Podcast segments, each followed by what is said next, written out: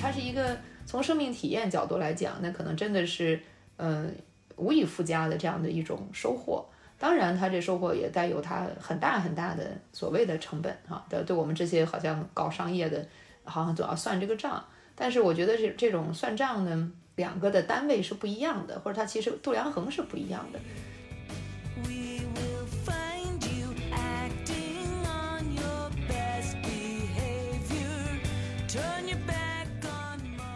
听起朋友们的所谓的赞赏是什么样的呢？哎呀，邢总你真了不起！你看这么多男的，就你一个女的哈，你真的为我们女性争光。我说实话，我一点不觉得这个是赞赏，是因为普罗大众们都认为，你看你是一个例外。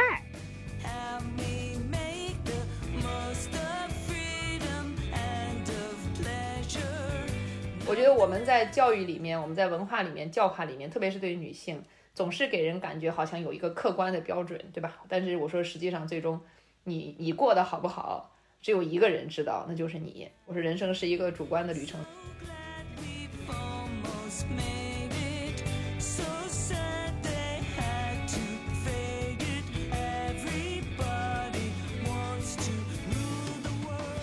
大家好，欢迎大家收听由人物杂志出品的播客节目《是个人物》。我是本期节目的主播张涵。这一期我们邀请到的嘉宾是李一诺和邢军。李一诺是伊土教育和工号“奴隶社会”的联合创始人，曾经是麦肯锡全球董事合伙人、盖茨基金会中国办公室的首席代表，也是《力量从哪里来》的作者。呃，邢军老师呢是卡瓦集团全球高级副总裁及大中华区总裁，也是公众号。奴隶社会和医药机理人的特邀专栏作者，他也有一本呃决战职场的书。我们现在的话，就先请一诺老师跟大家打个招呼。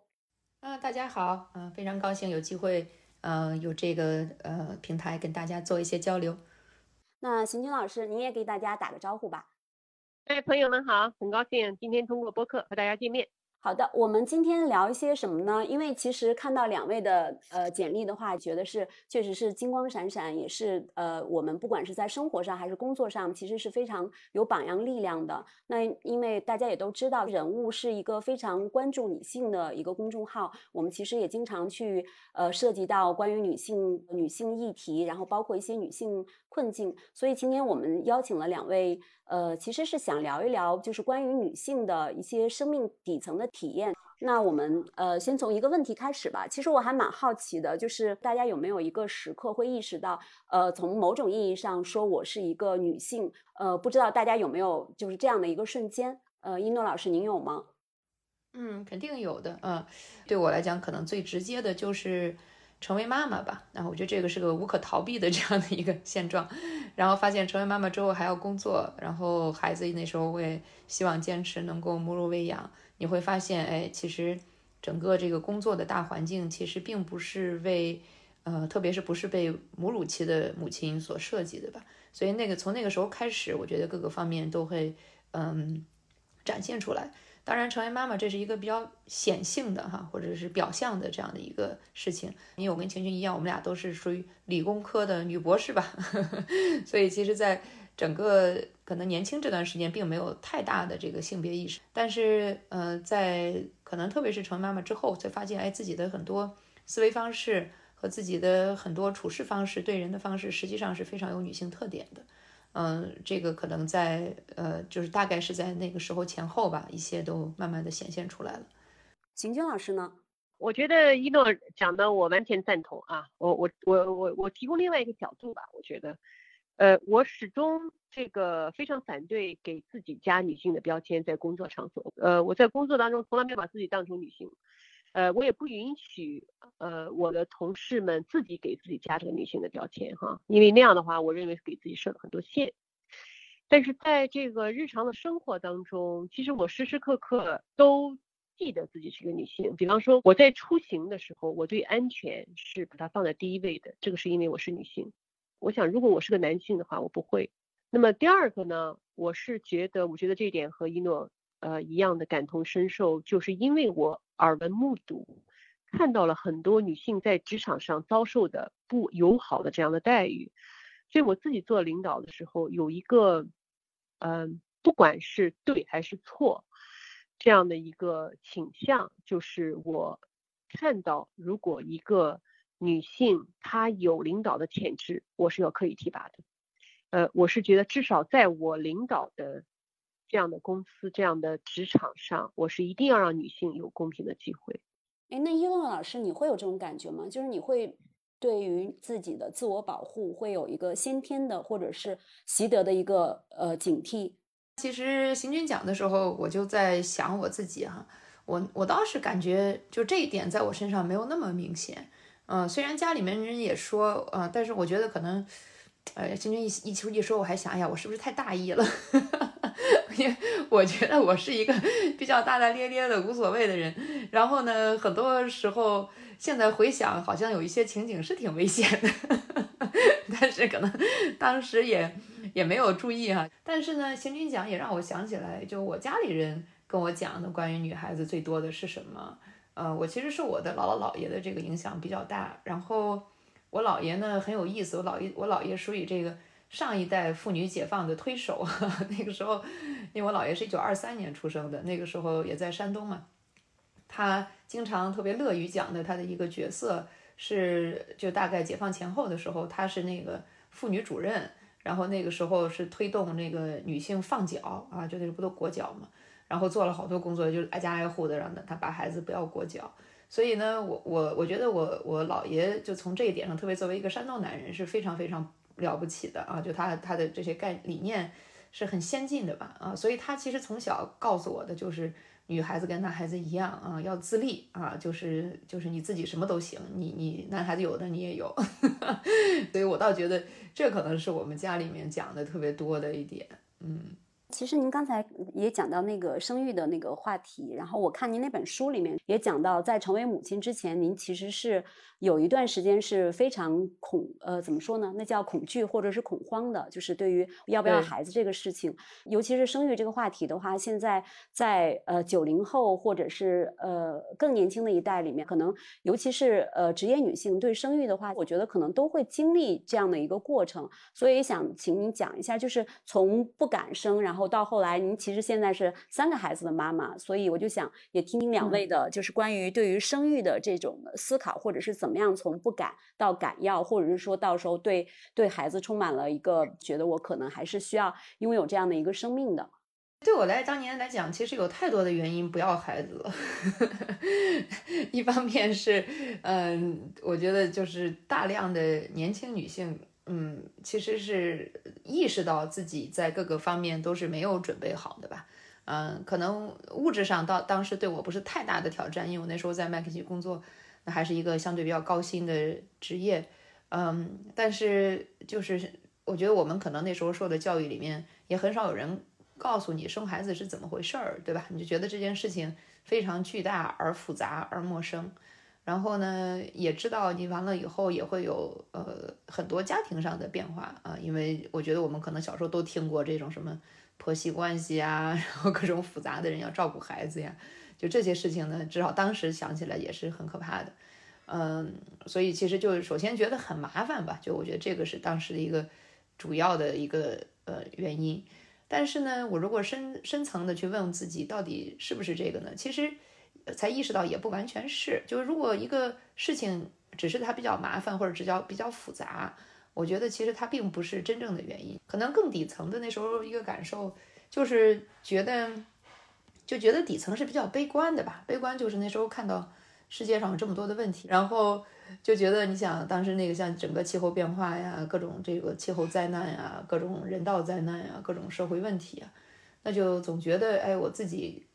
呃，深陷其中的时候，也觉得很多事情有很强的无力感吧，就是很乏力。所以在这种时候，你就会想，为什么要生一个孩子呢？那他们要去，嗯，在这样一个世界去生活，我觉得那个对我来讲是一个非常深层的这么一种悲观的底色，所以更觉得没有必要啊。后来的转变呢，其实应该有一段时间吧，但是其实有两个。嗯，跟我朋友的对话其实对我的影响蛮大的。第一个就是一个同事，他有一个双胞胎，他那时候孩子已经可能两三岁吧，经常给我看他们孩子的照片啊，挺可爱的。然后我就跟他讲我这个悲观理论哈，他其实在一定程度上是认同的，但他就问了我一句话，哎，他说一诺，那个你你可以这么想，他说也许你的这个孩子以后长大了，呃，是可以改变这些的呢，哈，嗯，就是就是他可能会成为一个 do something 啊，就能够做一些事情的人。当然，这个听起来现在看也是觉得好像挺正常，但那时候对我是个特别大的提醒，说，哎，是啊，哈，就是我们其实当时的一个底色是认为，就是我们来都是来遭受这个世界的，就是这个世界的 victim，对吧？就这个世界的受害者，其实并没有从我们是这个一个创造者或者是一个改进者的角度来想，我的孩子也可以是成为这样一个人。那从一定程度上来讲，那其实也是对下一代的一种不公平的这样的一种预设吧。那我觉得那件事情对我挺有触动的。第二个事情也是另外一个男生，他他的那个他其实很不幸哈，他的那个太太后来是得得了那个卵巢癌，然后现在已经去世了。然后那个时候他俩的孩子，那时候他太太还在，他那时候他的孩子可能是六七岁吧，也是有一次我们吃饭，那我就问他你为什么要孩子？他就跟我讲，他说你知道吗？这个有了孩子之后，你才真正有了这个 family 的感觉啊，就是这个家庭的感觉。哎，这句话其实听上去也很也很平常哈，但那时候对我也蛮触动的，特别是后来他家里的这个状况，呃，就让我觉得，哎呀，其实人生无常，有一个就是自己的这个 family 这种感受还是非常非常不一样的吧。嗯，所以就这两件事情，我觉得还是从底层上，嗯，对我产生了挺大的影响的啊。所以从那之后，觉得嗯，我也想要一个 family，而且我觉得这个。嗯，我的孩子有可能啊，不仅仅是这个世界的一个牺牲者或者一个呃受害者，他有可能是变成一个这个世界的创造者吧。嗯，邢军老师呢？邢军老师在呃生育上面也会有这样的一些感受吗？呃，我觉得一诺这个角度呃挺挺挺挺有意思哈，挺有这个他要不说的话，我还真的没有意识到这个。我觉得我这个是特别山东这个。理念的一个呢，我觉得是，嗯，当时因为我和我妹妹，我我我们家就姊妹两个，两个女孩哈，按照这个传统的这个山山东的观念，就是等于是说我们这个是没男孩等于没有传宗接代的。我当时想，不管怎么说，我得生个孩子，而且我其实心目当中我还在想，哎，一定要生个儿子，要不家我们家的这个本来我我们家这一代就没有就没有男孩。然后我一定要生，一定要生儿子。还有一个呢，也是一个特别传统的这个呃想法，就是我耳闻目睹了很多隔代亲，这个爷爷奶奶、姥姥姥爷对第三代特别亲，就是我特别想给我父母这种感觉。说实话，我你刚才知道你问这个问题的时候，我回想起来，这两个是我生孩子，我觉得这是我的天生的这个，我这是赋予我的使命，就我必须做的事情，就是。没有从很这个其他的方面去想这个，我这完全是一种非常天然的。我觉得这个孩子肯定是要生的，呃，而且虽然我自己当生孩子的时候是呃所谓的计划的哈，就是等于是说我在做博士后的时候，做 postdoc 的时候，那个应该说当时自己觉得是最好的年龄哈。我觉得一诺好像是是不是读读那个博士的时候生的哈？我当时觉得读博士的时候，我觉得压力太大啊，就是做博士后的时候呢，相对来讲时间上。你做博后做两年做三年都问题不大，所以时间上这个相相对来说灵活一些。所以我那个时候我老大其实是在我生我在那个博后的时间，呃生的。所以邢军老师，你其实是从来没有想过我有可能不生孩子这件事情的。哦，这个对我来讲不是选择，我是一定要做这个事儿的。所以所以 仅仅比较传统，比较传统，非常偏中。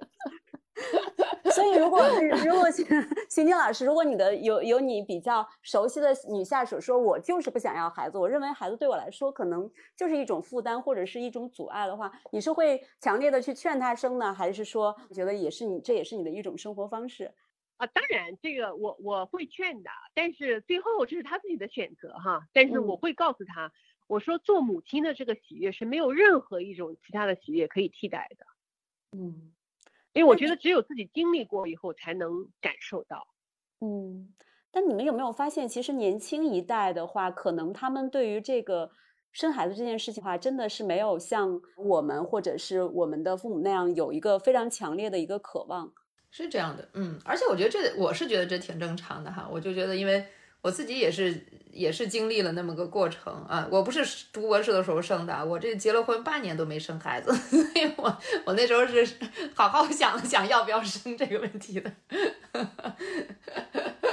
对，我觉得能理解啊，但是实际上呢，怎么讲呢？我觉得这个其实也是嗯比较可悲的一件事情。就可悲这件事情，不是说个人选择怎么样，我觉得每个人都有选择自己生活的权利，好还是就是要还是不要。但是呢，最好的状况是我们的选择是基于一个对一件事情比较科学和完整的认识。呃，但是我觉得其实可能因为咱们教育里面对这些生命教育啊、性教育啊这些的缺失。导致了大部分人的呃认识是不科学、不完整的。我其实非常同意兴趣，就我有了孩子之后，咱不要讲孩子怎么样哈，我觉得其实生孩子或者养育孩子的过程，是一个你自我的一个自我完成之旅啊。就是觉得，我觉得我怀有孩子之前，这个人只活了一半儿感觉，然后有了孩子才是一个更完整的。所以它是一个从生命体验角度来讲，那可能真的是嗯无以复加的这样的一种收获。当然，他这收获也带有他很大很大的所谓的成本哈。对，对我们这些好像搞商业的，好像总要算这个账。但是我觉得这这种算账呢，这个两个的单位是不一样的，或者它其实度量衡是不一样的。但是我们因为可能对生命教育，就是刚才讲，就是对这个收益哈，就这部分讲的少。呃，而另外一方面呢，我们的成本又讲又看的特别明显，又特别多。你看，包括各种。我今天还发篇文章，我就说这个各种社会恶劣事件，什么家暴啊，对吧？然后各种这个女性在职职场上受到的这个职业上升受到的这个，嗯，这个呃阻碍啊，呃各种耽误啊，家庭问题这种复杂性啊，然后包括结婚之后，呃，这也是联合国的数据，我书里也引用这个数据了，就是讲这个实际上这个就是 unpaid 的这个 work，就是没有报酬的工作。那女性是男性的三三倍左右，全世界是吧？两点六倍，所以其实这个就这些大量的成本都是非常可见、可衡量的啊。所以呢，对任何一个个体来讲，看到这个成本，那它是它是具体的，是可见的，对吧？是这个是可衡量的。那的收益呢，是一个非常虚无缥缈的东西啊。所以在这种情况下，我觉得大部分人的决定是可以理解的。但我觉得主要的原因也是因为我们对这个所谓的收益，首先就是这只是个打引号的哈，我不觉得我们应该用这种成本收益的方式去对思考人生哈。但是呢，就是对对这些事情，我们从从我们自己的基础教育里面，一直到后来整个社会讨论这些问题里面，都讨都讨论的不够啊，讨论的不够深入，导致了就是成本是个具体的呃真实的就在眼前的 威胁。所以，大部分的人做这样的决定或者有这样的倾向，我觉得是完全可以理解的。可能对于很多女性来说，生孩子可能对她来说一定是意味着会有一些退让，或者是说需要有一些更多的付出。就是我看一诺您的书里面也写到，确实就是这个女性结构化的一个限制。所以我我不太清楚，就是你们在呃怀孕生孩子的时候，其实能够感受到自己在职场上其实是面临着一定的上升的减弱也好，或者是说可能会遇到其他的问题吗？嗯，林军先说。呃，我觉得是这样的啊，呃，我不知道一诺是怎么样哈。我其实怀孕两个孩子的怀孕，我都是非常痛苦的，而且我这个怀孕第二个孩子的时候，有点上当受骗的感觉，因为很多，因为我第一个孩子的这个怀孕的反应非常剧烈，从第一天到最后一天哈，就是那个一直就是恶心。而且我吐不出来，就是我要不断的要喝水啊，喝饮料来压的压下去这个恶心的这个感觉，真的除了睡觉的时候，都是这样的一感觉，真的是非常痛苦。那当时有人还告诉我说，哎，生第二个就好了，你你第一个这个有这反应大了，后通常第二个就不太会有这个反应，结果第二个其实是一样的哈，所以我说上当受骗的感觉，整个的这个呃怀孕差不多九个月的时间都是这样的，这么痛苦的。所以呢，我觉得你说对工作有没有影响，肯定是有影响的。我当时，呃，我自己选择怀孕的时间也是，呃，自己经过所谓的计算，觉得这个时候我可以 afford，就是说这段时间我的工作稍微慢一点，我的工作哪怕有一点退步，我可以承担这个后果啊。所以说我我当时是至少就是生第一个孩子的时候，我是这样计算的。他。如果是对我的职业上升有一点倒退，我认的哎，我觉得自己的心态很重要，我是认的。然后呢，我觉得很重要的一个是，你在生完了孩子，然后你职业上升的这个决心是不是有，还是维持原来的那样的一个雄心？你是不是愿意跑步前进，来把一些所谓的你在怀孕和生育这个孩子出生前面这段时间所可能你延误的一些时机，把它补回来？啊，我觉得我们没有选择，我们只有跑步前进。我曾经讲过，如果说有一个提拔的机会在眼前，啊，有一个男生，啊，有一个怀孕的女性，啊，她要明年三月份才回来，比方说啊，你觉得从公司的层面上，从领导的层面上，他会说把这个机会咱留着，等这个人怀孕生回来再说吗？能等吗？这是不可能的。他肯定是等现在此时此刻谁最合适，能够担当起现在这个重任，他就会让他就是会让谁上，对吧？这个仅刚才我讲的这个例子，很可能就是让这个男性去上。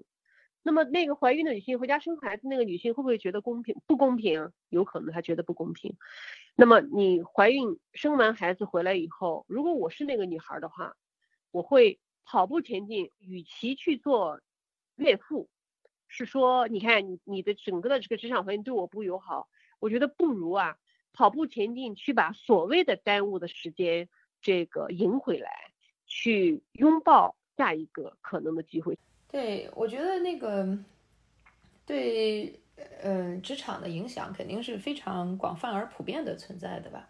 嗯，我自己的经历呢，我觉得可能一定程度上跟行军有相似性，就是因为。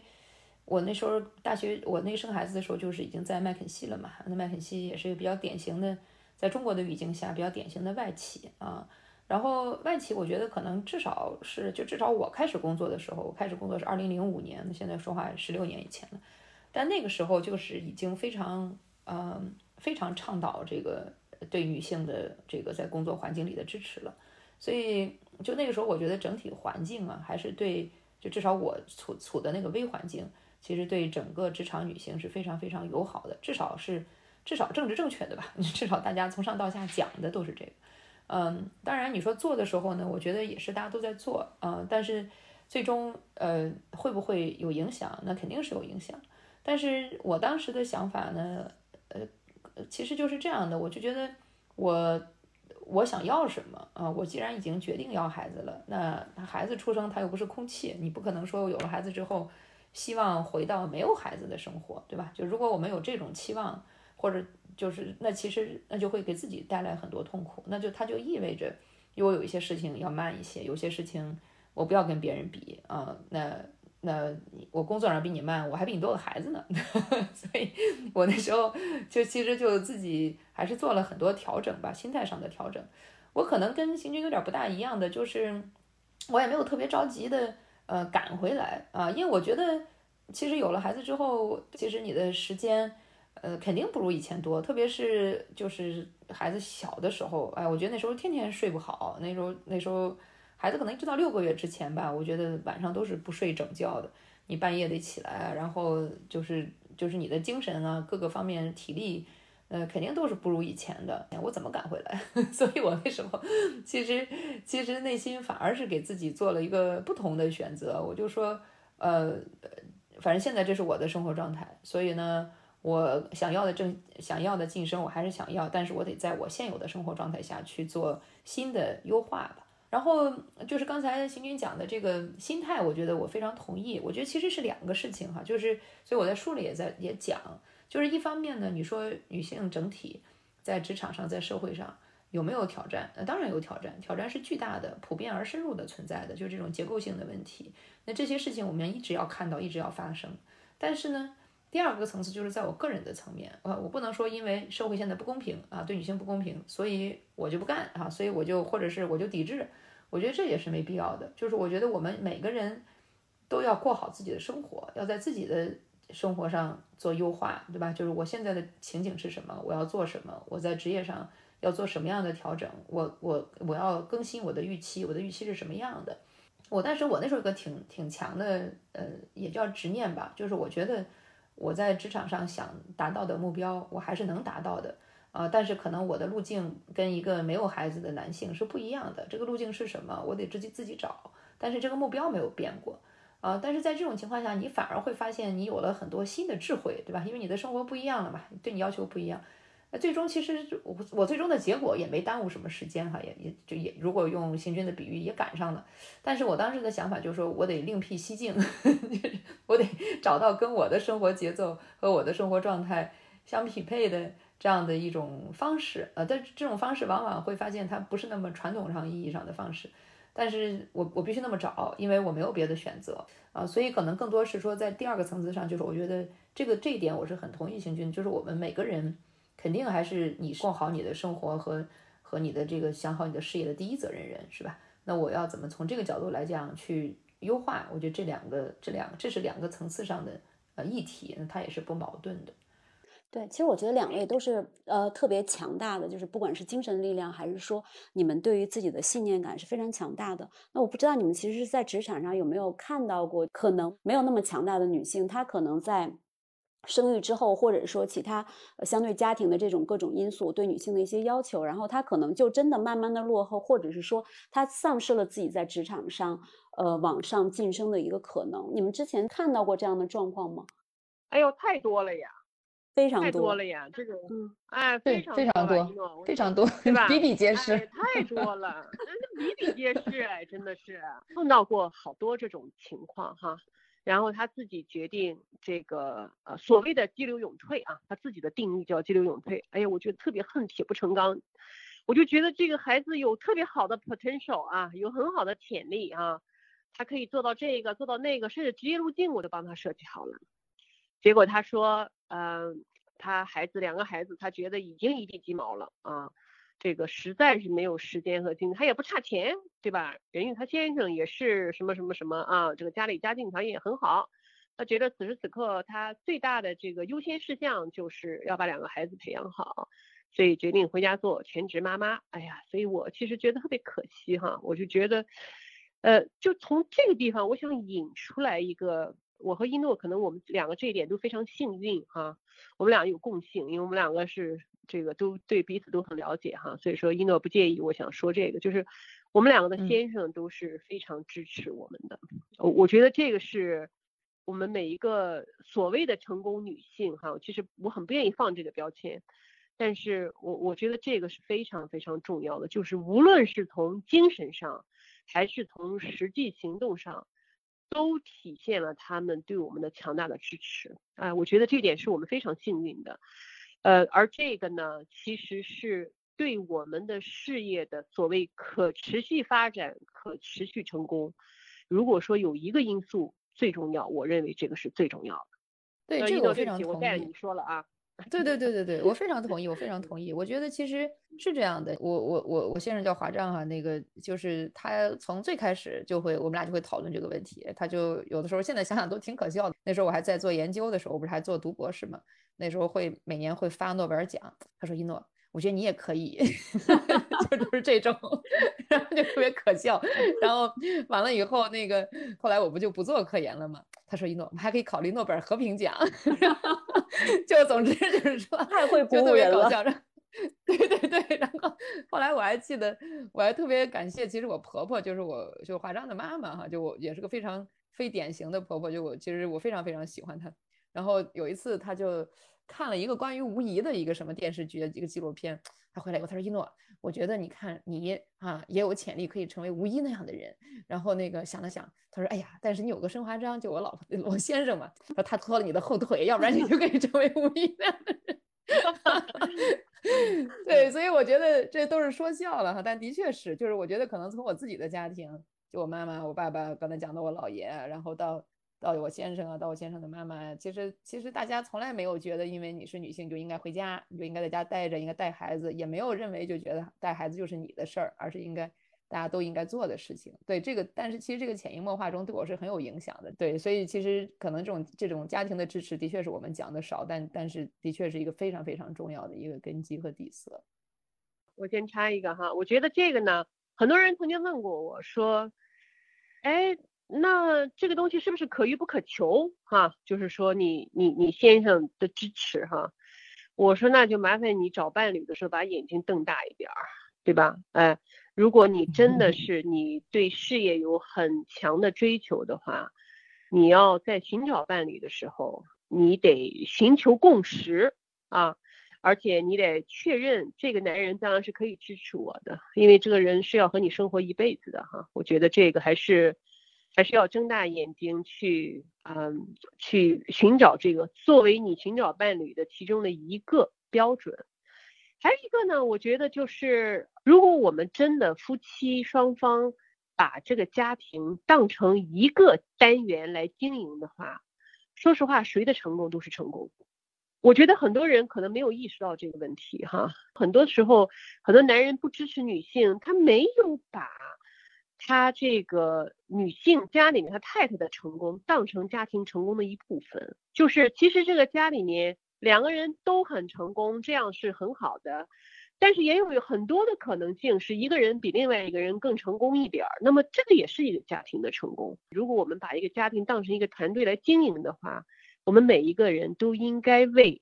这个家里面有一个人比另外一个人成功，这个家庭都应该感到很高兴。对，确实，因为我们有的时候也经常会报道一些相对来说，或者是底层一点，或者是说他们可能更普通一点的，你会发现，其实很多时候是社会的合力造成了，不管是呃丈夫的观念，或者是说妻子的观念，或者是说整个家庭的这样的一个困境，所以有的时候我也会觉得。还蛮嗯蛮难过的，就是您刚才就是听到你们两个人其实是不约而同的都说到了比比皆是这个这个词，就是说明其实，在职场上，女性作为呃可能的这种牺牲者，她可能就真的并不是她一个人的意志能够去决定的，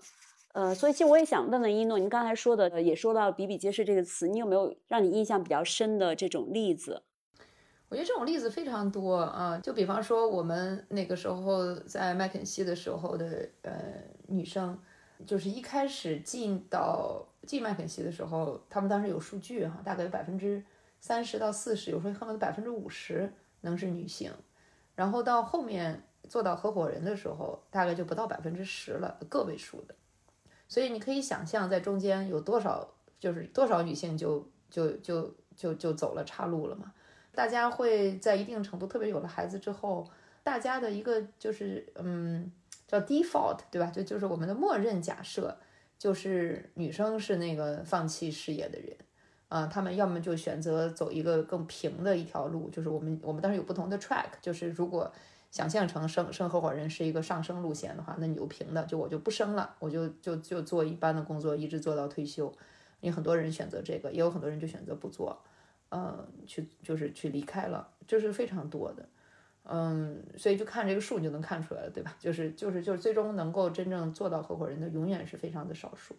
嗯，而且呢，还有很有意思的就是，你看那些成为合伙人的男性，一般他们的家庭里面的太太都是不工作的啊，他们就是而且家带孩子的，然后也有自己的圈子吧，嗯，就我觉得，当然你说是不是这就不好？也不是，每个人肯定都有他的自洽。但是呢，你不可能是说我这百分之五十进麦肯锡的女性都不想做合伙人，都想就生孩子了去做。我觉得不是的，大家并不是不想，嗯，但是在这个过程中就太多太多的就都流失了，嗯，所以我觉得就是大部分的，呃，有一些你可以说是可能他的自己的价值选择，或者是这么讲吧，就大家最后都会把它，英文这个这个英文叫 rationalize，就是大家会把他的。做法合理化，说啊，因为我有家庭啊，因为我愿意啊，嗯，但实际上不是这样的。但我觉得实际上很多人实际上是有有这样的追求，但是因为就是生活中的不得不，因为就大家认为这些事情就该你做而不得不放弃的，这是非常非常多的。嗯，呃，我们不说可能更。呃，广泛意义上的这种社会的因素，然后你们作为女性的话，当面对着这样的下属，或者是面对着呃女性下属的时候，你们会呃在自己的范围内给他们一些什么样的便利，然后让他们能够在职业的这条路上呃走得更顺畅一点，或者是说能够让他们呃走得更持久一些？你们会有这样一些就是非常有意识的一些做法吗？嗯，肯定会有。晶晶先说吧。嗯呃，我觉得是，呃，我是这个女性领导的这个积极倡导者哈，可能我的下属们觉得我会去 push 他们去，呃，如果你心里面有这个意愿的话，那就把它放到行动上去。呃，我会有时候会分享一些吧，就是说和大家分享一些，比方时间管理法则，你怎么样管理时间，对吧？呃，你怎么样能让你的精神状态尽快的回到这个工作状态？嗯，比方说你生完孩子，比方说长了三十斤啊，咱怎么样能在五六个月的时间，七八个月的时间，咱把它甩掉二十斤，对吧？因为那样的话，你能够帮助你把精神状态回来啊。而这个身材的管理，貌似是身材管理，它其实是一种精神状态的管理啊。我说那样的话，你会你会把你把你的自信重新再回到原来的状态。同时呢，我觉得给予理解，怎么说呢？就是这摊活儿，你今天要早点走，你本来五点下班，你三点半就走了，你今因为孩子生病了，你走没问题。然后你只要找时间把这个活儿，你晚上十一点半，后来的孩子睡觉了，我就把这个活儿干完就可以了。我觉得这个是呃从嗯从我在的公司是一定要给予的，只要是把结果做到就可以。我觉得这一点上可能是因为我自己是女性，嗯这方面更加的感同身受一点哈，所以说给一些嗯这样的一些包容。顺便说一个这个非常不幸的一个事情哈，这个我原来在文章里面也提过哈，我相信我不知道一诺有没有这样的例子，我是有这样的观察，就是做到高级管理者之后，大家曾经剖析过为什么越往上走女性越少，当然有很多的原因啊，刚才一诺讲了好多哈，我都非常认同。其实还有一个，容我揭一下阴暗面儿哈，其实有很多做到高级管理者的女性，她不愿意提拔女性。因为她觉得什么呢？有一个阴暗的心理是什么呢？我是一路克服了无数困难，披荆斩棘，呃，做出了一二三四五六诸多的牺牲，我才爬到今天这个位置的。我凭什么我去给你提供这样的捷径？你自己也要一路的杀出一条血路来。你能杀出来你就上，你杀不出来，那你就自甘沉沦。呃，我觉得这一点呢是，呃，这个不是我的发现，这个是有这样的研究，有这样的发现，看了以后让我非常气愤哈。哎，我觉得女性我们自己如果不帮助女性的话，我们怎么样有可能让众多的年轻一代的女性管理者成长起来？这个听起来还真的是挺可怕的。对，因因为我一直以为可能对于女性来说，她的同理心会更强。同时，他会觉得本身女性她其实是处于一个大家可能共同的，我们有着一个共同的生命体验。就现在经常会说“姐妹情谊”这个词，就或者是说这种所谓的共同体的概念，它其实就是每个人的一小步，就大家可能最后能够汇成一个一，就是推动女性往前走的一大步嘛。所以我不知道一诺会有这样的感受吗？对，我觉得这肯定是存在的，肯定是存在的。可能人都会经过很多。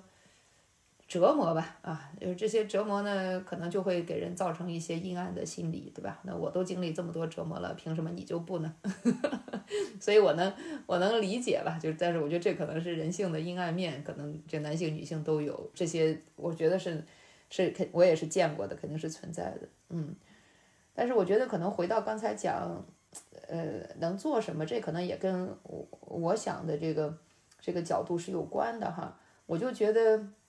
其实对女性最大的激励和帮助，就是你去做一个做好一个呃一个真实的领导。那很多人实际上是他叫叫就就有这句话叫做 fake it till you make it，对吧？就是我我我知道你们的要求是男性化的，我就按男性化的去做。然后做到领导之后，然后这个时候我已经我已经这样的要求自己很多年了，我都忘了我自己是什么样的了，因为我就成为了一个我认为我需要成为的人，而不是我自己。嗯，所以我觉得我做领导的时候，可能更大的、更多的想法就是说，哎，我、我、我、我就是我啊，我我的样子做领导，那跟一个是吧，这个五十岁的中年男性做领导，他就是不一样的。然后这个不一样是 OK 的。对我觉得，其实我自己看到的一些女性领导，就是都是活出了自己的样子的吧。就这些人反而对我特别有这个激励的作用。我记得那时候，那时候在麦肯锡的时候，也有一个女性合伙人的时候，我还在美国办公室。他跟我的背背景差不多，也是做做博士上来的。那个人，这个风格就是特别的，英文有个词叫特别 chatty，chatty 就是你知道吗？就是就女孩子在一起说话叽里呱啦叽里呱啦那种，就是特别然后她一说话呢，就手舞足蹈的啊，就是特别典型的女生，然后眼睛放光啊，手舞足蹈的，然后这个说话就是就特别就是成天笑，哎，但是她 make it，哎，所以我就觉得当时就这个人做领导，其实他他也没有给我做什么，他也没有说帮我安排啊做什么的，但是我觉得他成为那个样子的领导本身。对我是特别特别有激励作用的，说哦，我说这样的人也可以当领导，他也可以做得很好，他自己的风格也是可以在这个公司里面有一席之地的。所以我那时候我可能最大的一个感受就是，我其实书里写了，我就说为什么职场女性，特别是职场女性领导特别难，就是我们其实自己对领导的这个样子是什么样的，实际上是有一个固化的形象的，哪怕是女性，我们的固化形象恐怕也是一个五六十岁的中年中老年男性的形象。呃，所以我是觉得，可能就是我觉得，就是女性做领导最大的一个障碍，说到底其实是我们我们自己啊，就是我们自己。我不是说外面的障碍不存在哈，但是我们从心态上角度来讲，就是我们很多女性并不认为自己这样的形象能够成为一个领导啊。所以我是觉得，当时我做我做的时候，我就想，我就想，我就是这样一个人，我我就是爱说爱笑的，也比较 chatty，然后然后我就觉得，哎，我应该就像我这个样子去当领导。我觉得这件事情。可能对很多人的激励作用是是很大的。我觉得可能女性能够真正用就是自然的形式形式活出自己当领导的样子，可能是最重要的。然后这个就回到刚才邢军讲那个例子，我觉得就是因为如果你不是那样的，你你你把自己作为一个中年男性去做领导，那你就其实你的心里就可能就会产生某种某种扭曲和和阴暗吧。所以我觉得这可能其实是问题，就它可能对女性职场产生的作用。反而有可能是负面的，而不是正面的。那其实我觉得，一诺你提到一点特别对啊，就是你说，其实可能女性来说的话，因为这么多年以来都是男性作为一个呃领导想象，所以其实可能女性在进入职场的时候，她们呃就是在呃内心深处或者在脑海深处，她其实是没有一个女性领导的想象的。是的，对，是的，是的。我觉得我我很有意思，你看，你看行军吧，哈，行军那个形象，短头发。就很干练。我告诉你，我是到了麦肯锡之后故意把头发留长的。我之前也是是短头发，就是想有一种区别是吧？有一个女性对我那时候就想，对我就说，我那时候我一直是就是叫小字头嘛。我从清华到读博士，我那时候看照片全是短发啊。然后后来后来我就留长了。我觉得，哎，我我我我我我我我那时候可能是潜意识的吧。但那时候我就觉得，我我我我觉得我一一直这个假小子这个形象。我觉得我在这儿不行，我就说我想就是变成我想就是比较女性的，当然这可能这个看起来比较肤浅哈，但是我觉得是当时是有是有一个是有这么一个选择的，我说我想看着像个女性一样。哎，那邢军老师，我也蛮好奇的，如果如果让你去想象一个，或者您刚进职场的时候，如果让你去想象一个领导的样子，在您脑海里一第一出现的也会是一个呃中年男性的形象吗？呃，我倒没有。我倒没有这个，我也不知是有意的还是无意的。我大概在很年轻的时候，我就从来没有给自己标上一个女性的标签。所以说，在我将来能不能成，当然那时候很小就有一个成为领导的这样的一个意愿啊。所以我也从来没觉得把我自己标成标标上一个女性领导者的标签。我就是在我心目当中就是一个领导者。我觉得我肯定是可以成为一个管理者。那我也比较好奇一点，就是因为其实大家可能进入职场也非常长的一个时间，应该是十几年或者是更长的一个时间。我还挺好奇的，你们能够感受到就是职场的一些变化吗？越往上，你听越潮，最直观的感受。到现在还是这样是吧？还是还是，不管你是在西方还是中国，一样的。哪个国家都一样，我看到的啊，一诺，我不知道你你这个你的感受，我反正我看到是这样的。对，而且而且我觉得，嗯，我这个你这个问题的答案，我觉得这些年没有什么改进。啊，我其实最近看了一本书，那个叫《The Second Shift》，然后它其实是呃伯克利的一个社会学家写的。他第一版写的时候是好像是八二年，不八四年，那个时候他还是刚刚做教授啊，他大概是那时候可能就三十岁吧。你说现在这都过了将近小四十年了，嗯，四十年了。然后他他他的书第二版那个出版，你看他当年八十年代写的问题，但现在还是非常的 普遍。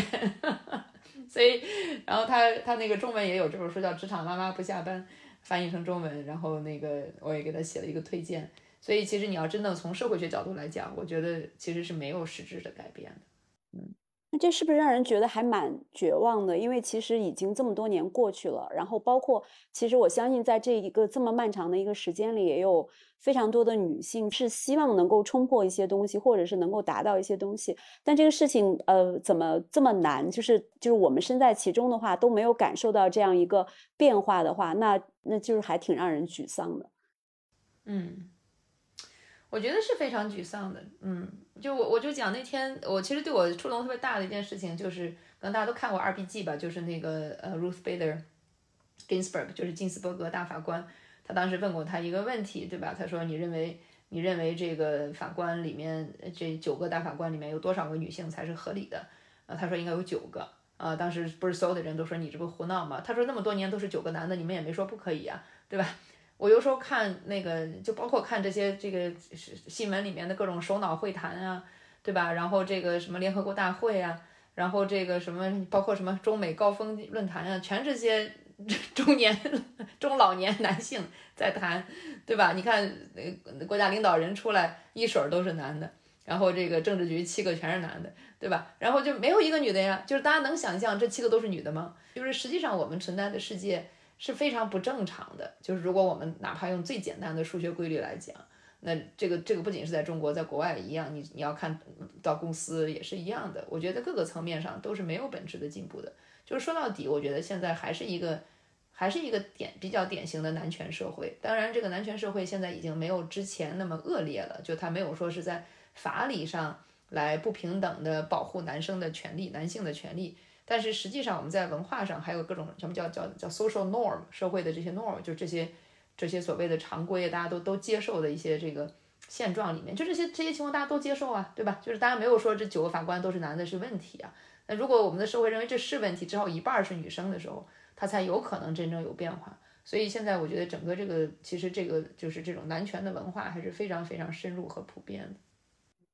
而且有些东西其实它不光是内化到男性，它也是内化到女性的生命中，就是就是不不光是男性认为是合理的，可能某些女性或者甚至非常多的，就大家都女性是认为合理，对我是默认接受的，要不然可能，所以其实有的时候觉得还真的是，嗯，对，你知道我举个例子哈，就是在很多场合，比方说我们留个合影哈。那我就是唯一的一个女性站在里面，然后你会发现亲戚朋友们的所谓的赞赏是什么样的呢？哎呀，金总你真了不起，你看这么多男的，就你一个女的哈，你真的为我们女性争光。我说实话，我一点不觉得这个是赞赏，是因为普罗大众们都认为，你看你是一个例外，站的这些人站在这个领奖台上也好，站在这个主席台上也罢，这帮人应该都是男的。你看你作为一个另类。啊，很 不容易，你和他们坐在一块儿，就他们认为这个是赞赏，我认为是悲哀。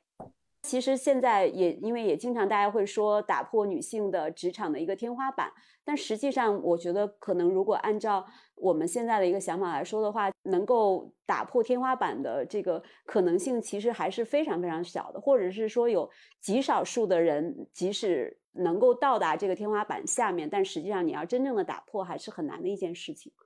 哎，我觉得，我觉得其实要这么悲观啊。嗯，太悲观了。君君先说。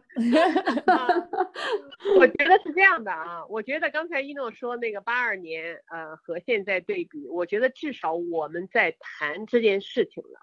至少我们在呼吁这件事情了，至少我们在，呃，虽然是像这个乌龟一样的龟速的在做改变哈，还没有到高速做改变，但至少我们在谈论我们要改变。不管他是出于政治正确，还是说出于真真实的这个想法去改变，但至少我觉得，不管是西方还是东方啊，这些政界、商界都在谈这个事情啊。我觉得这个呢本身就是一个进步哈，这个好过不谈。我也有一些美国的朋友来问我，他们当疫情之前了啊，他们到中国来访问，一看，哎呦，管理层女性还是有一批的哈。然后他们说，为什么？中国的女性能做到这一步吗？我当时我也很不客气哈，我当时就说，我是因为中国的女性太勇于牺牲了，中国的女性，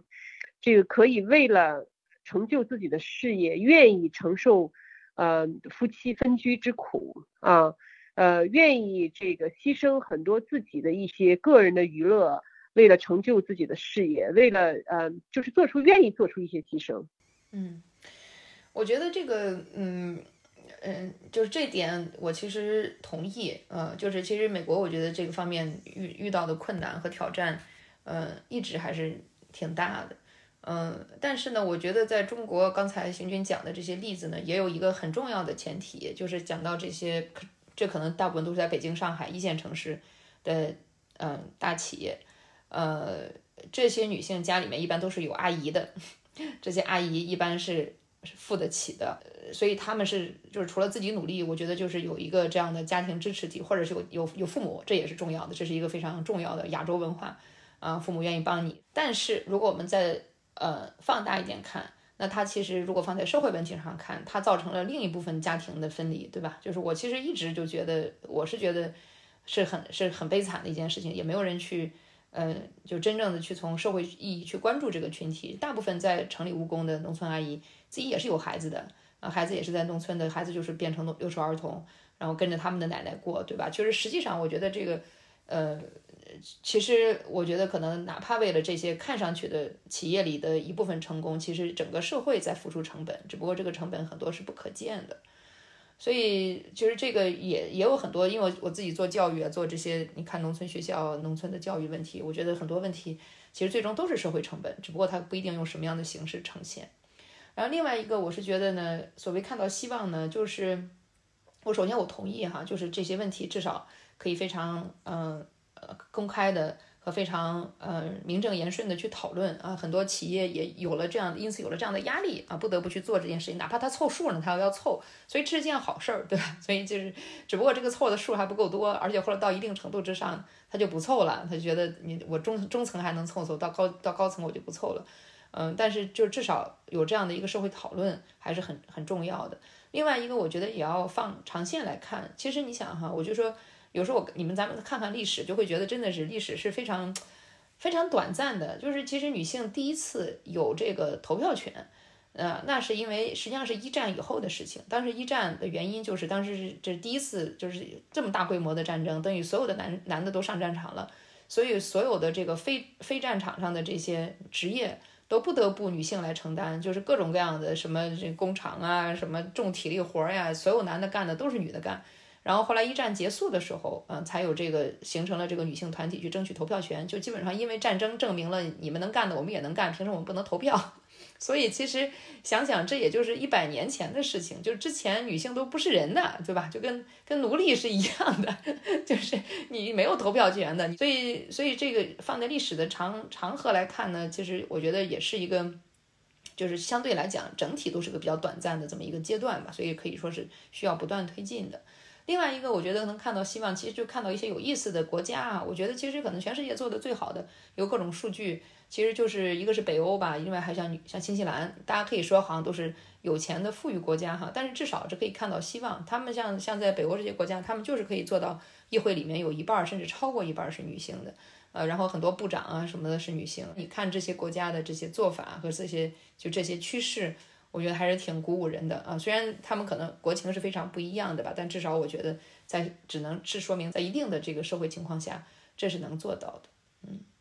其实我那次看那个那个默克尔的时候，好像我们记者正好是要做一个这样的稿子。他查资料的时候就发现有一件特别有意思的事情，因为默克尔在德国做总理的时间太长了，以至于一个六岁的小男孩就等默默克尔下台的时候就问：“哦，原来总总理还有可能是男的？就是他从他生下来可能他就是就是一个女性总理。说啊，原来总总理有可总理他可以不是女的，所以有的时候就确实是他可能是需要一个长时间的。”一个潜移默化的东西。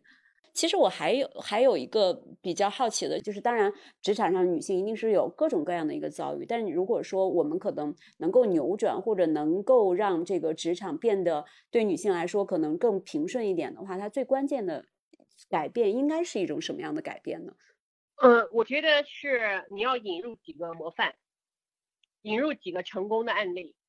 因为我觉得榜样的力量是无穷的，呃，实实在在的，如果让这些女性看到周围的成功女性就在自己身边，啊，她能够找到一个每天都可以看得见的榜样，我觉得这个可以起到立竿见影的作用。对，我觉得可能。对，呃，因为这是个非常复杂的问题，可能没有什么一招鲜哈。但是如果我觉得真是提一个的话，可以是说，我就觉得不不要把女性问题呃，把它仅限于是呃性别问题或者是女性的问题。就是我觉得所有的失败的女性项目都是女性之间在讨论女性问题，这个是讨论不出来的啊。我觉得一个真正的企业要想真的想做这个事情。其实需要全企业参与，特别是男性的参与，而且这种参与不是一种居高临下的施舍的参与啊。如果这种肯定的就是做样子嘛，就这种作秀的，其实也大有人在了哈。就每年三八妇女节，突然想起来哦，我们还有一些女性，我觉得这就是很可笑的一件事情啊。而是说大家真的能够去参与，所以其实好多女性论坛请我讲讲什么的，我就一看那些所有的，我说你从观众到讲者全是女性，我说这个女性论坛其实它的影响是有限的。如果我们真的去关注真正的女性问题，其实是需要一个全员参与的。这在这种情况下，你才能够看到一种可能的改变。哎，我觉得一诺说的特别对哈。呃，我补充一个方面，就沿着他这刚才讲的这个路线哈，我给大家分享一个我自己的真实经历哈。就是嗯，我是因为写了这个书，也参加了好多的这种呃那个呃线下的见面会啊哈，呃类似这样的。然后呢，呃男性有一些啊。呃，还是女性居多哈，男性有一些。呃，那么所谓的最好的一场的所谓男女的比例，也就是男性占到一半啊，这已经是最好了，从来没有哪一场是男性占的多多于女性啊。那么我呢也特别好奇，哎，我就呃我就问这个，我说这个你是你来你是想有什么收获啊？就是你是带着什么样的一个目的啊，或者是类似这样的话，我就问啊，百分之百基本上都是，哎。我有个女儿，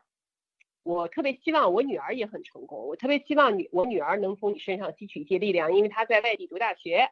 所以呢，我想来听一听，能不能从您身上得到一些什么启发？我要告诉我女儿，没有一个人是说，哦，我想从您身上得到一点启发，我好好好培养我的下属，没有的。全是自己家里人，就是为了他自己的妹妹啊，为了自己的女儿啊什么的，全是这样。就跟你一诺一讲这个的时候，我脑子马上就蹦出这个例子来。所以都是长辈。对，哎，有一个说他是他妹妹，他妹妹他觉得他妹妹很有潜质啊，呃，那个而而且说他妹妹这个呢，还是他父母不在了，他觉得他妹妹就像他女儿一样啊，他要帮助他妹妹成功。就是全是这种所谓英文叫 personal agenda 哈，没有一个是说 我因为公司哎，我我我下属里面有这样的高潜人才，我想听一听从你身上得到什么启发，我好好好的去培养这些女性的高潜人才，我真的是很失望，我真的是的失望。对，就是对这个词就是 patriot，就是那个叫什么那个那个词叫什么了？英文那个就是就是他是当爸爸的那种心态，什么词儿来那个词儿叫？哎，对对对，就是我当爹啊，我给你们当当爹，我可以。所以也没有一个男性说 我是我自己想从您这里得到一些职场上没有，那就更不可能了。对对对，没有都不需要学，没有，我可能本身已经比你好不少了。对对对，我比你厉害多了。其实他们可能潜意识中都会觉得，我不会从一个女性身上得到什么，而可能得到的就只是我的我的妹妹、我的女儿，或者是我的下一辈，他们可能能够从这里得到。对，所以。他们已经把我们标签化了，就是他们已经说你这个成功是女性具有女性性质的成功，所以这就是为什么我当时和您讲，为什么我们自己要给自己标上女性的标签儿，因为男人们已经给我们加了足够的标签儿。嗯嗯，我们自己要做的是摘除这些标签，而不是再给我们身上再贴上去这些标签。嗯嗯嗯，对我理解您的意思。其实我我我一直觉得是这样的，就是女性她有的时候她可能不是一个标签，就是而是我们的生命。我们其实就是一个女性，她们可能是以一个概念化的、标签化的去去定义我们，然后我们不去管这些，但实质上我们就是一个女性，我们将在这一辈子都是一个女性。我们不管做出了什么，我们都是一个由我们这个女性的底层生命经验做出来的，就它天然和男性是不一样的。我们其实是希望我们在这种差异化面前是平等的。嗯，我觉得，我其实你，我觉得你俩讲的应该没什么矛盾哈。我觉得其实。呃，我非常理解行军讲的，因为我就刚刚才跟你讲，其实我在职场上也是这样的。我我其实其实就因为我在奴隶社会上写文章，开始或或者我成为妈妈这个角色，你肯定不可避免的是个女性角色。但是其实，在职场上并没有。但是我觉得原因实际上就是在很多职场语境语境下，这个女性领导力或者女性，其实在一定程度上被污名化了，对吧？她被污名化了。对，被男性污名化了，就他们会认为女性领导力就是二等领导力，是吧？我们是要领导力，你们叫女性领导力，就是我是一等公民，你是二等公民。对，所以其实是污名化了。但是，呃，但是呢，那那那其实，如果我们看历史也好看数据也好，就是哪怕我们借用这个男性的语境，那女性领导力应该是比你的领导力高级的领导力，而不是比你低级的领导力。但是我觉得行军想要避免的，其实就是已经有一定的。其实是污名化的东西了，嗯，对，但是我非常同意，也可能，也许去打破这个固化，就是其实就是其实是就是叫 redefine，对吧？其实就是最终其实是个话语权嘛，就是我我我们去怎么去我们去建立自己的一个话语权，去建立这个是什么？对对对，其实我总是在讲，女性是更 natural 的、更自然的、更天然的领导。因为你看，我们现在经历这么多，就是我至至少哈，我在工作了二十多年了。我如果现在回看，我说有一次有一个人有个问我一个问题，他说他说你认为领导力的本质是什么？我说领导力的本质实际上是关系，就是人为什么愿意跟着你，对吧？其实说到底不是因为表面上可能说啊，因为业绩啊，因为你能力啊。但是这些东西它都是一个，它都是路路上经过的东西，它它最终的目的是它其实是关系。其实所有的企内组织内部都是有各种各样的纠纷，各种各样的问题。其实说到底，他们的共同性就都是关系。那女性其实处理关系实际上是是是是这个天然的能力要强得多的。女性的直觉非常好，对人的感觉非常好，同理心好，同情心好。然后也有这个组织智慧，就是在现在的词汇叫组织智慧。说实话，其实就是你能够看到和去，和和去，因为你有同理心，你可以做到这个关系。实际上，这是领导力里面最难学的东西。它不是说你去上个 MBA，对吧？你学几个模型，学几个框架，你就能学到的。你这些学到了很重要，但这个是必要非充分的。那充分条件里面的最终是关于关系。所以，其实从这角度来讲，女性领导力它它本身就是，如果我们按女性这个词来讲，其实它本身就有领导力的最核心和最精髓的东西。只不过这个语境或者说这个话语权现在是缺失的，所以好像我们一想到领导，想到的都是那种中年男性哈，哐哐哐哐哐往前冲的形式。实际上这些人只是二流的领导，一流的领导都是有女性特征的。所以从这角度来讲，女性自己本身就带就带着这个领导力可能最重要的素质。确实是，我觉得共情能力和同理心这是非常非常重要和非常底层的。一一种东西，就包括可能很多人会去讲一种话，说，哎，女性是情绪化的，或者是说女性是一个不稳定的。但其实某种程度上，我会觉得女性对于她的情感的丰富和她对于这种别人的这种体认，然后甚至她可能这种这种同理心的这种这种东西，她确实是会让她在职场上会走得更不一样。呃，我觉得女性如果说在呃从事管理来讲啊。我觉得有一个优势，我认为是优势，我认为是我们这个一心多用的能力啊，这个这个英文叫 multitasking 哈，其实这个呢，对任何一个管理者，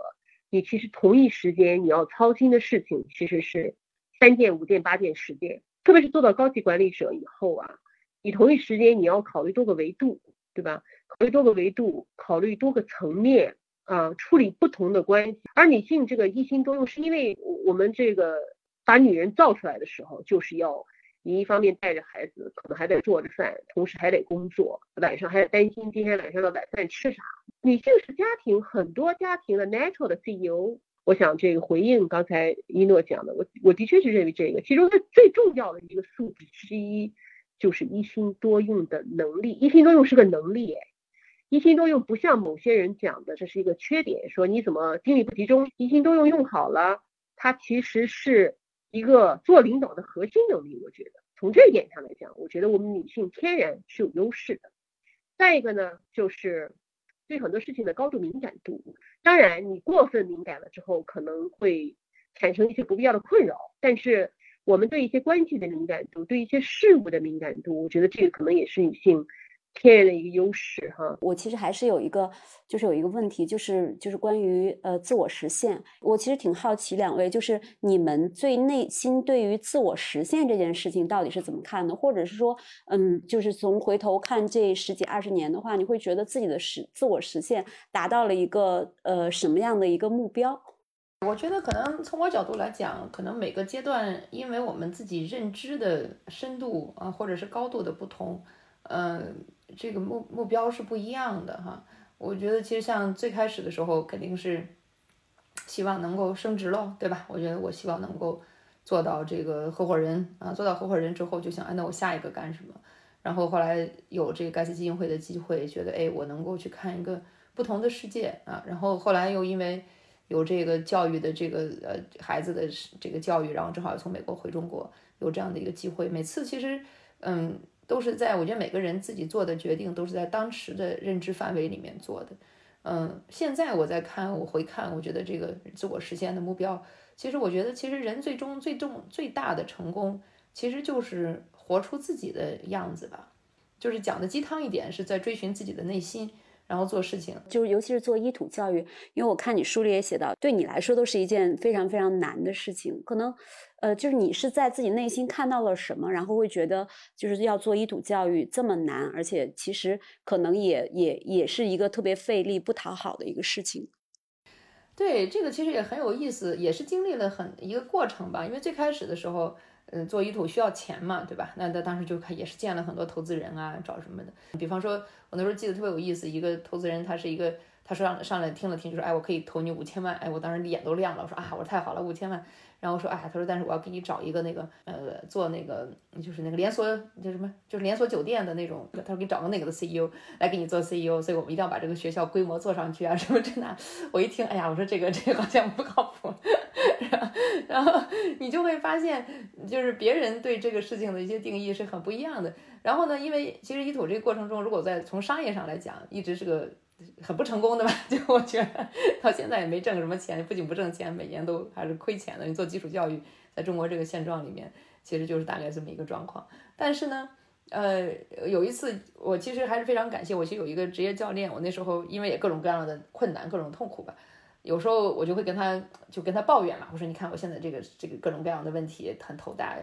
然后他就问了我一个问题，他就说一诺你就停下来你就想一想啊，如果你呃你现在给我抱怨的这些问题都解决了都没有了啊，然后呢你达到了你想做的事情啊，就是那你这个是个什么是个什么样的事情啊？就什么叫成功对你来讲，你你你你眼前浮现的画面是什么啊？我那时候就印象特别深刻，我那时候眼前就特别清晰的。实现的画，这个是这个画面，就是就是个孩子的很健康的那么个笑脸啊，就是就真的是我当时跟那个画面出来的时候，我眼眼泪都掉下来了，然后就是就是那样的。后来我就想啊，我说这个实际上就特别特别清楚，说哦是是这样一个东西是我想要的啊，所以就是你回到那个，我就说哎，这个这个是我底层想要的。我觉得现在也算做到了吧，虽然可能还是有各种各样的困难，特别是疫情，所有的线下学校其实都是非常困难的。我们我们现在今天那个。化妆还得跟我说，我们得想办法借钱，要不然过不了年。但是，但是这个过程中你会发现，哎，你坚持的这些事情，其实我觉得就是有的时候人在困境里面，反而能够逼着你去想清楚你到底想要什么。我记得那时候特别清楚，那个时候还是在什么双减之前。所有人跟你投资人一谈，就是，哎，我们这个赛道怎么怎么着，我就特别讨厌这个词儿。我说这 这样这一个赛道这赛道那，然后你这规模怎么着，然后还有一个什么师生比啊，你这个师生比太高，还一大堆比率给你算啊。我我说说实话，我说我说我我要想给你们算，我比你们算的都清楚，对吧？李一诺同学也是个学霸，我们数学也是很好的。我读了博士，我比你们学位都高，我脑子比你们都清楚。我说你不要拿这些小这个小学数学来在这儿给我忽悠我。我说我就这说实话，不都是些小学数学吗？这不几个比例啊？就你明白，我算不明白吗？我比你算的更明白，对吧？但那不是我想要的。但是我们当时的这个大量的这个主流语境都是在讲这个呀。然后我那时候印象特别深刻，我那时候那时候那些投的那个，现在大家都现在这些都死了，大家都不记得那时候什么。摩拜单车呀，ofo 啊，记得吧？那时候哇，无数的钱，几十亿、几十亿的融。然后那时候我那时候正好是做依图的时候，我当时就想，哎呀，我说你们给我个零头，我都我都能做一个比你们有意义的事情多。后来你看那个东西造成多少金属垃圾，但是多少钱在里面，是吧？就是你会发现，其实我们这个社会里面，大部分大家追求的东西，其实都是一些都是些虚妄，都是虚妄。可能百分之九十的东西都是些你并不需要的东西。但是呢，没办法，大量的钱、大量的资本、大量的人的。关注力和大量的这个人的这些心思都在这百分之九十的泡沫里面。这些泡沫我也追求过这段时间。我想，哎呀，你们这么多钱，我我能不能要点儿啊？从风口上撸一下。对对对对，发现我们这只猪一直就飞不起来，你知道吗？后 来后来，但是也就也就发现，哎，为什么我飞不起来？为什么你都飞起来？后来发现，哎，这些飞起来的最后也都摔挺惨的，还是我们这儿慢慢做比较好，因为你可能看到的是你真正想要的东西。嗯，对。哎，那秦军老师，就是你有没有想过，就是自己的自我实现是什么呢？我觉得，呃，你刚才一说自我实现的时候，我脑子里面马上蹦出四个字哈。你说自我实现吧，我说就是爱我所做啊。我觉得这个就是自我实现的一个所谓的一个境界吧，就是你做的事儿是你热爱的事儿，就像一诺做他的医土一样，我相信他这个就是一个自我实现哈，就真正从事的事情。是他热爱的事情，我觉得呢，做我所爱，这个任这是个任性，确实是一个是一个人生的境界。我觉得这个是自我实现的，是这个。而但这个呢，确实是需要你一定的资本的积累，特别是在职业初期啊。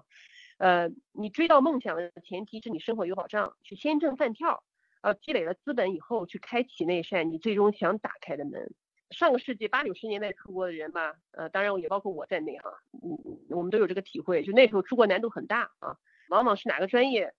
比较容易出国，这个要远远重要过哪个专业你更有兴趣啊，因为我们感兴趣的专业，所谓的热门的专业的话，很可能也是他本土的学生，也是他们的首选，所以你和他们竞争的话，我们机会就少很多了。所以我们当时有一个 strategy 哈，有一个策略，就是先转先选这个非热门的专业。那么出了国门之后吧，通过学习啊，通过见识啊，通过关系啊，通过朋友啊，逐渐来积累这个选择权，然后再去做自己有兴趣的事情。那么如果一味的让兴趣当道的话，硬挤热门的话，我相信当初我们很多人可能永远都踏不出国门。就是举一个例子。嗯，那邢军老师，其实我还有点呃呃挺想问您的，就是您会任性一下吗？就是你会有一天像一诺这样完完全全的从头开始去做一件。就是自己呃内心特别渴望的一件事情。哎呀，我就是我觉得我会的啊，我觉得我想，比方说，我可能啊，我可能想嗯去嗯到哪个地方去旅游，比方说 take a break 啊，这个给自己放一段时间的假，然后这个是我特别想做的一个事儿。我觉得我有可能嗯想任性的事儿，可能就是这个。哎，其实我。因为工作哈，我相信一诺也是因为工作去过无数的地方啊，这个大概除了非洲没去过，所有的州都去过了哈。那么这个，嗯，但是你说在哪个地方好好停留过吗？好像真的没有。我觉得我需要去花一点时间去好好的看看这个世界，这个真的是我内心的一个渴望。嗯，如果说任性一把的话，这个是我要做的一件事情。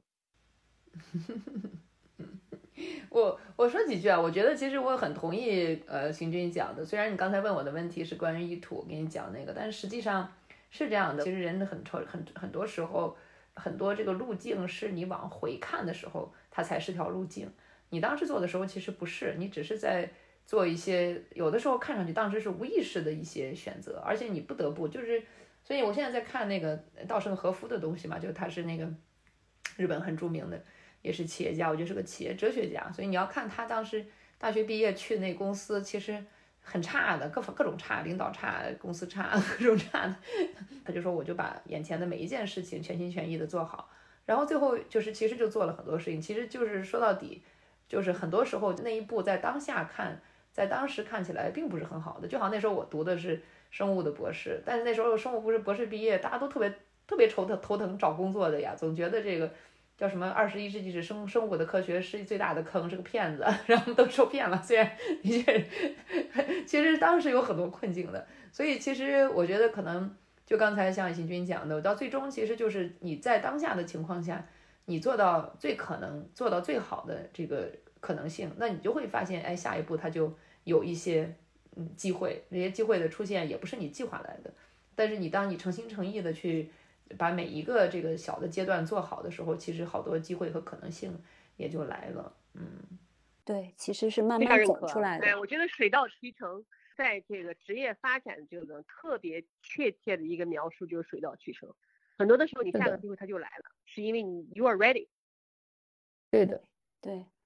好，现在呃，我们不去谈职场，我们不去谈其他，我们来想一想，就是如果纯粹的作为女性的话，你们现在回头看看，就是自己的这个生命里面的一个历程，你们有没有？觉得有一些时刻是你们生命里面非常痛苦的，因为可能对于很多读者看起来，你们其实是不管是履历也好，还是说工作也好，甚至家庭也好，可能都是一个相对比较顺遂的一个状态。但我其实是想知道，你们在生命体验里面有没有那样的一个非常痛苦，或者是让你们觉得就是对自己的生命产生一个巨大影响的时刻？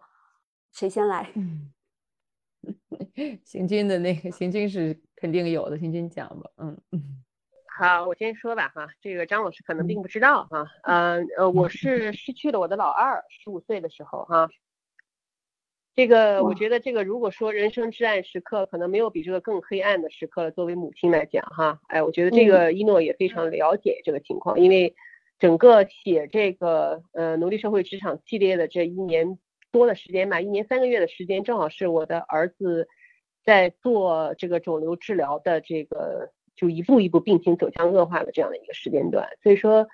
呃，这个至暗时刻，我觉得，嗯，是这样。你回过头去看呢，呃，确实对我有一些改变。我觉得哈，呃，如果说这改变，这个改变呢，往往我原来也看过一些，就是他当时是帮助这些。癌症患儿的家长准备的，因为有一天你可能会失去这个孩子，那么你作为家长应该做什么样的准备哈？我觉得当时说实话看这些准备的时候，当时还觉得觉得还说的挺对的，但真当这个事情真的来的时候，你就会觉得你做的什么所谓的准备都不叫准备，哎，因为每个人的每个人的不幸它是不一样的哈，哎，我觉得呃对我来讲，当时呃失去孩子的时候，有虽然是我们是。在期望当中就知道这个事儿，反正迟早会发生。但这个事儿发生了以后，发生的时候你会觉得是懵的，整个人的状态是懵的状态，就是就是无所适从的这样的一个状态，确实是这样的一个状态。然后呢，呃，那个当时也是有一些人，呃，提前告诉我们哈，就是说是他说，当你失去孩子的当刻不是最痛苦的，痛定思痛才最痛。哎呦，我我我确实感觉到，稍稍稍，甚至是说失去孩子以后，差不多五六周的时候，你会是最痛苦的，非常非常对。就是我是五月五号失去的孩子，我觉得就在美国的国庆日，就是七月头、六月底、七月头的时候，我觉得是最痛苦的时候。那个时候，你所谓的该忙碌的一些事情，你都忙完了以后，你就会觉得特别空虚啊。呃，那个时候我就和我先生，我们两个说，我们两个得怎么走出这个，怎么走出这个，从这个黑暗里面走出来。呃，我说不行，我们得做点事儿，我们得让我们两个忙碌起来啊。所以我说，我们把我们把我们家的厨，把我们家的厨房装修啊，我们亲力亲为做了很多事儿。哎，就是把这个，把这个，把这个厨房，就是呃该做的一些事儿，我说我们好几年就计划想做的事儿，我说我们把它弄起来，让我们两个的所有的时间。把它填起来啊，嗯，就是本来你想说你可以雇人去做的事儿，我们不用，我们自己来做哈，呃，这样的话就是为了为了填充时间而填充时间啊，我觉得这个是，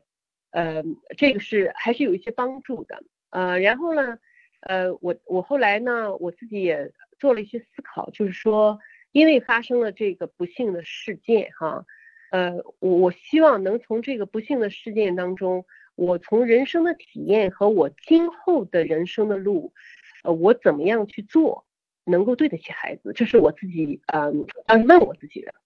还有一个，呃，我觉得另外一个收获是什么呢？就是，嗯，我经常和呃同事们说，我说经过了这样的痛苦事件，nothing is gonna upset me，就是其他任何生活当中发生的事情，我觉得对我来讲都是小事。哎，就是我也不会轻易的去生气哈，就是说，生气有时候可能生气生一会儿，然后就很快就过去了。就是你会发现，嗯，你的心胸开阔了很多。就是，呃，你经历了这么大大这么大的打击之后，没有任何一个东西可以和这个相提并论。如果这个挑战你都可以度过去的话，啊，其他的都不叫挑战。啊，我觉得这个算是一个呃额外的一个嗯所谓的一个人生的一个阅历的一个收获吧。这确实是一个巨大的人生的一个一个一个痛苦。伊伊诺是也是知道这件事情的，嗯，当然，哦，对对对，是，嗯，从头到尾就知道，对，所以所以我就说，其实，哎呀，我就是刚才他在讲，我我还是会掉眼泪，我觉得很很很难想象这种痛苦。对，很难想象。是觉得作为母亲真的是很难想象。对对对，所以当时因为那个在那个孩子刚诊断出来，还有后来整个治疗的过程中，嗯，新军也会写文章啊，有他的朋友圈啊，哎呀，真的是我每次都不敢看，觉得很，他和他先生都非常非常的不容易，包括后来这本他的那本《决战职场》职场，看上去一个非常大鸡血的励志的书，但是背景就是是他孩子在治疗的那个最痛苦的那十几个月里面，那时候新军每周一篇写下来的。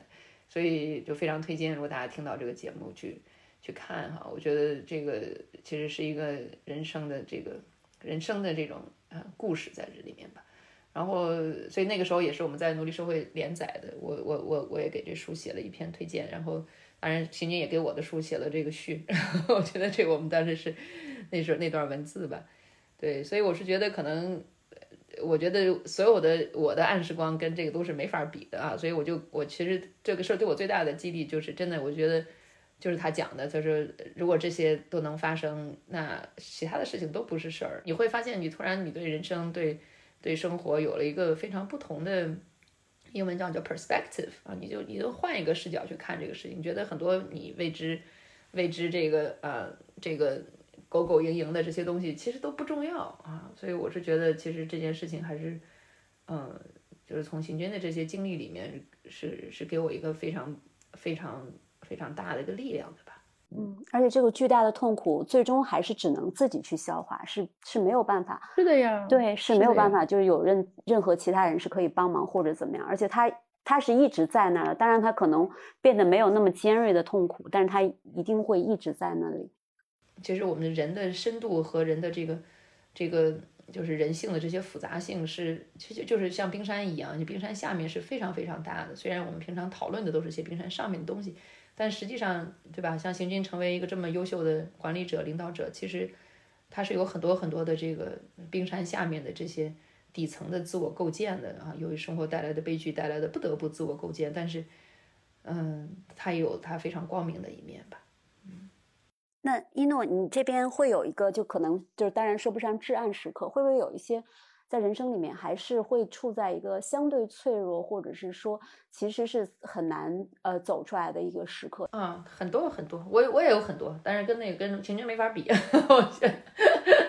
我就说，其实别人表面看上去的都是些好像是一些重要的节点，是吧？三五个标签就给你标签标上了。我说，但是其实每个人的人生都是非常丰富、曲折、复杂的，其实这才是人生的真相嘛。所以我当时在写我这本书的时候，就想，我想用，如果我用用就是最诚实的去讲自己的故事，我说，那其实我在各个阶段最重要的一个情感或者是这种情绪，就是各种不敢啊，总是在打退堂鼓啊，觉得自己不行啊，然后或者是做了也觉得自己不够好，说的不够对啊，然后。各种各样的，就每个阶段都有。去讲一个很有意思的小例子，其实最近的事情，因为我现在也在美国嘛，在美国因为疫情，后来，然后你会那个去年应该是去年这个时候吧，我们家那个那个这是下雪，然后房子漏了，就真的就漏了，漏了以后开始这个滴答滴答滴答水，然后咵一声那房顶掉下来了，然后然后然后就开始想办法修房顶，然后修着修着房顶又发现这房顶把底下的这个。呃，地板给泡坏了，所以地板也坏了，开始搞地板。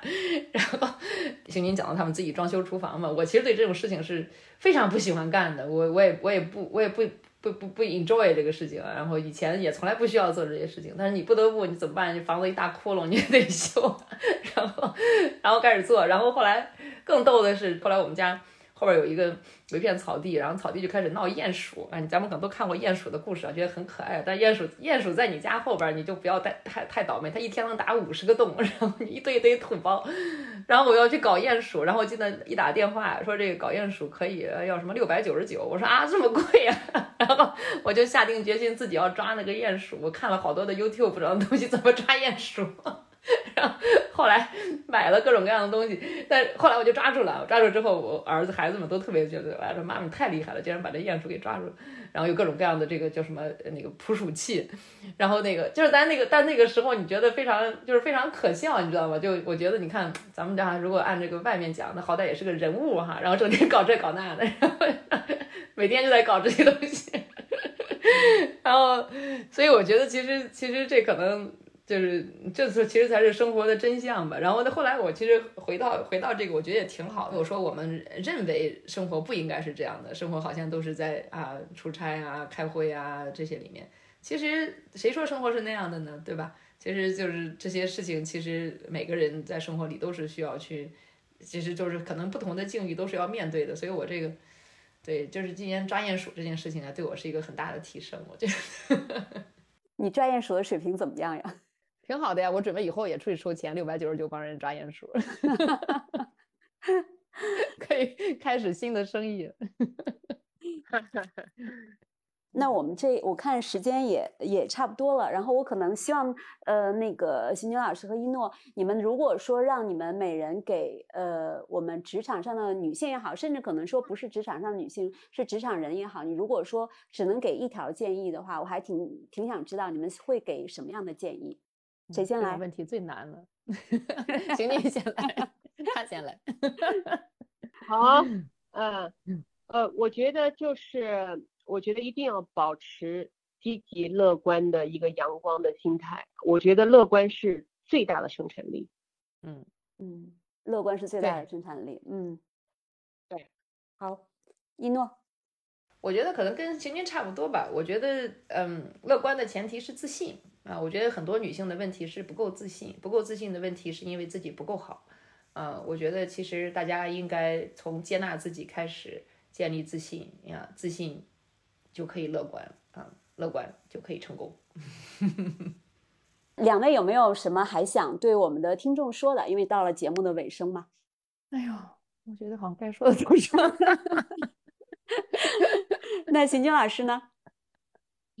呃，我我觉得是这样哈，我觉得呢，大家对成功都有很多的执念，对吧？呃，其实成功是自己 define 的，成功是自己来定义的。我觉得只要你自己觉得开心，活得开心，这个就是成功。所以我觉得不要对成功抱太多的执念，这是我可能这个说起来觉得有点说站着说话不腰疼哈。嗯，但是我但是我我的确是这么想的。我觉得自己活得开心比什么都重要。行军总是能说的很好，给我很大的压力。但但是但是我那个书里，你这么一说，我想起来了，我书里有一句话，我觉得是我的一个金句啊。我说人生是一个主观的旅程。呃，我觉得这句话送给大家。对，就是我觉得我们在教育里面，我们在文化里面、教化里面，特别是对于女性，总是给人感觉好像有一个客观的标准，对吧？我要去跟我自己跟客观的标准比一比。那一般一比，你肯定是不行的。然后呢，就就有各种的焦虑、痛苦，各种是吧？但是我说，实际上最终，你你过得好不好，只有一个人知道，那就是你。我说，人生是一个主观的旅程，的确是这样。我们人都经常有意无意的有一个执念，就是拿着我的短板去和别人的长板比，然后呢，你就越比越没斗志，越比越没信心。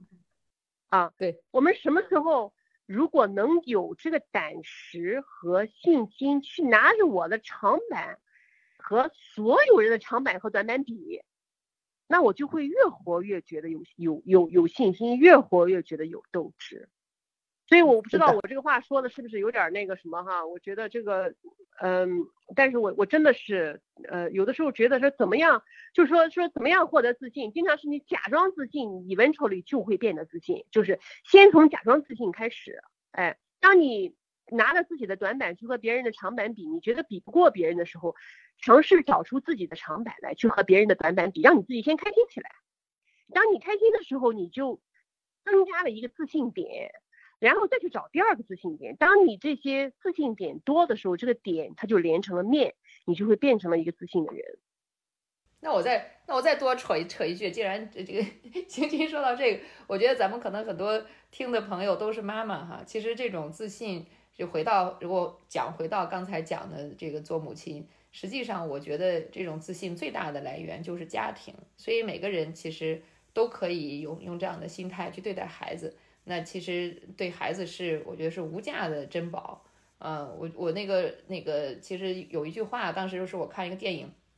叫《Road Trip》，是讲一个妈妈跟一个成年的儿子两个人上一个 road trip，因为在美国的语境里面，road trip 都是年轻人春假呀哈出去玩的，所以那就是一个非常尴尬的这么个电影。但是他们中中有个特别特别这个打动人的这么一个镜头，他就在回回忆他，他们就在看他以前的他们的家里的这个家庭录像，然后他孩子大概三岁的时候，他妈妈就跟他说一句话，他说你知道吗？如果把这个世界上所有的三岁的小男孩排成一排啊，让我去挑一个，我就挑你，因为你是最好的。哎呀，这句话当时看了我眼泪就下来了，我就我这怎么讲的这么好？所以后来呢？我就一直在家里边跟孩子这样说，比方说他七岁，我七岁的时候我就说把所有的摆摆摆在一排，就挑一个小孩就找你啊，然后他们就说啊我是最棒的。然后后来我觉得特别感动的是有一次，那时候可能我开始说着有几年了吧，有一次我那孩子可能我老二也就是四五岁吧，然后他就说他说妈妈，如果把这个世界上所有的三十八岁的女女的妈妈排在一排，就挑一个我就挑你。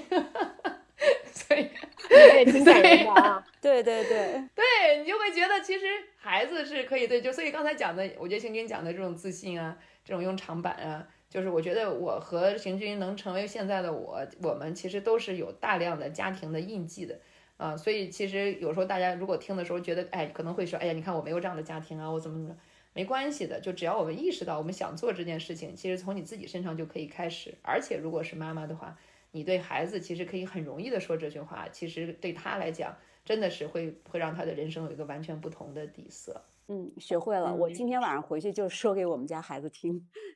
好的，那行，我们现在时间差不多了，那我也就祝一下我们的这个听众们，就像我们最后所说的，决定你的开心，然后走好你们这段主观的旅程。嗯，那谢谢大家，那也谢谢一诺，谢谢邢军老师来给我们带来了这么好的一个呃对谈，谢谢你们。好，拜。嗯，好，拜拜。嗯，拜拜。I'll drink to that. to the girls who stay smart, aren't they a gas?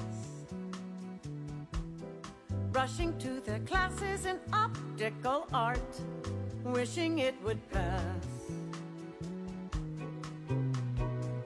Another long, exhausting day, another thousand dollars, a matinee.